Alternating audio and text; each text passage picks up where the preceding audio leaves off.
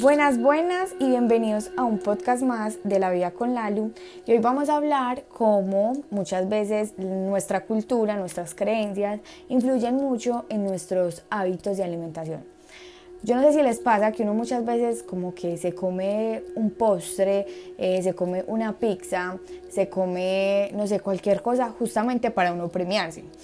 Eh, esto va muy relacionado como nos educaron nosotros desde niños, porque eh, cuando nosotros estábamos niños y, no sé, eh, sacábamos buenas notas, hacíamos casos a nuestros profesores, hacíamos, nos portábamos bien de cierta forma, nos decían, si te portas bien, te compro una chocolatina, si te portas bien, te compro un bombón, si te compras bien, te compro una paleta.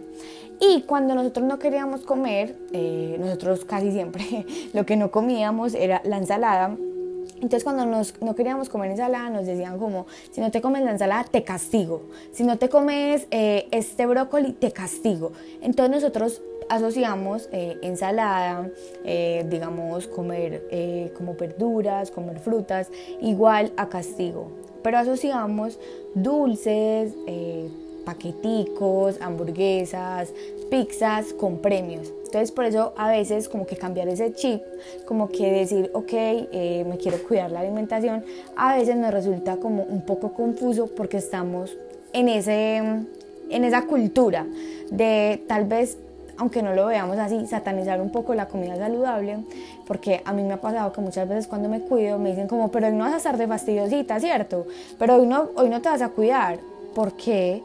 El fastidioso es el que se cuida y por qué no le decimos nada a la persona que se come tres hamburguesas. Eh, muchas veces cuando salimos a comer todos, digamos que alguien se come tres hamburguesas, tres pizzas, tres lo que sea o más, eh, y decimos, wow, tú comes mucho. Pero cuando una persona entra a comerse una ensalada con su proteína, pero porque estás tan remilgado, porque estás tan fastidioso. Entonces eh, nos dicen mucho que nos tenemos que cuidar con la alimentación, pero entran nuestras creencias, entra nuestra cultura, entran un montón de opiniones a señalarte y a decirte como eres un fastidioso o si te estás cuidando con la alimentación, eh, no estás como en son de poder salir con cualquier persona y realmente todo el mundo debería respetar cada opinión. Si tú te quieres comer una hamburguesa, cómetela, tranquilo. Si te quieres comer dos, cómetela. Pero si yo me quiero comer una ensalada, por favor no me digas que soy un fastidioso o que soy un caprichoso. Pero miren la correlación que tenemos desde niños. Decimos como, ok, hice algo bien, me voy por un chocolate. Nunca vamos a decir, me felicito por lo que hice hoy, entonces voy por una ensalada. No desde pequeños nos acostumbraron a eso. Muy diferente para una persona que tal vez creció con esos hábitos. Muy diferente para una persona que no le satanizaron, digamos, eh, una ensalada. No le pasaba nada si no se comía una ensalada, pero tampoco le pasaba nada si no se comía una hamburguesa. Es dependiendo de la familia en la que crecimos, del lugar donde crecimos, de nuestros maestros, porque todos los maestros enseñan de manera diferente. Así que no te culpes si en algún momento entras en atracones, o sea, si en algún momento digamos que te comes eh, tres chocolates seguidos, no te sientas mal. Realmente eh, tal vez para ti fue un placer, pero si tú de verdad en ese momento como que vas a saber que es un placer solamente pues de momento, ¿para qué lo haces? Comete uno, pero no te comas los tres. Entonces, mm, a veces también como que entramos en esa contradicción de que me quiero cuidar, pero no quiero dejar de disfrutar la vida. ¿Quién nos llevó a creer que cuidarnos con la alimentación no es como disfrutar la vida?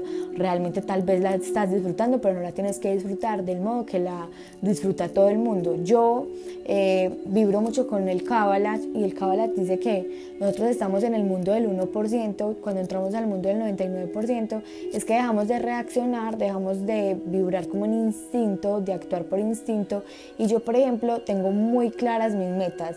Yo tengo muy claros los resultados que quiero tener en mi vida. Y para mí salir y comerme una ensalada con, un, con una proteína no tiene absolutamente nada de malo y no me voy a cohibir para salir porque voy a comer esto. No, todo el mundo disfruta las cosas diferentes, todo el mundo quiere resultados diferentes y para ti tu alimentación no es una prioridad, no quiere decir que para mí no lo sea. Y no quiero recibir ese tipo de comentarios que mm, hoy estás tan de fastidiosita con la comida, no, qué pena, pero yo a ti te respeto tus hábitos alimenticios porque al fin y al cabo, aunque no sean los mismos míos, también son hábitos, pero ok, manejemos la pausa, manejemos la calma.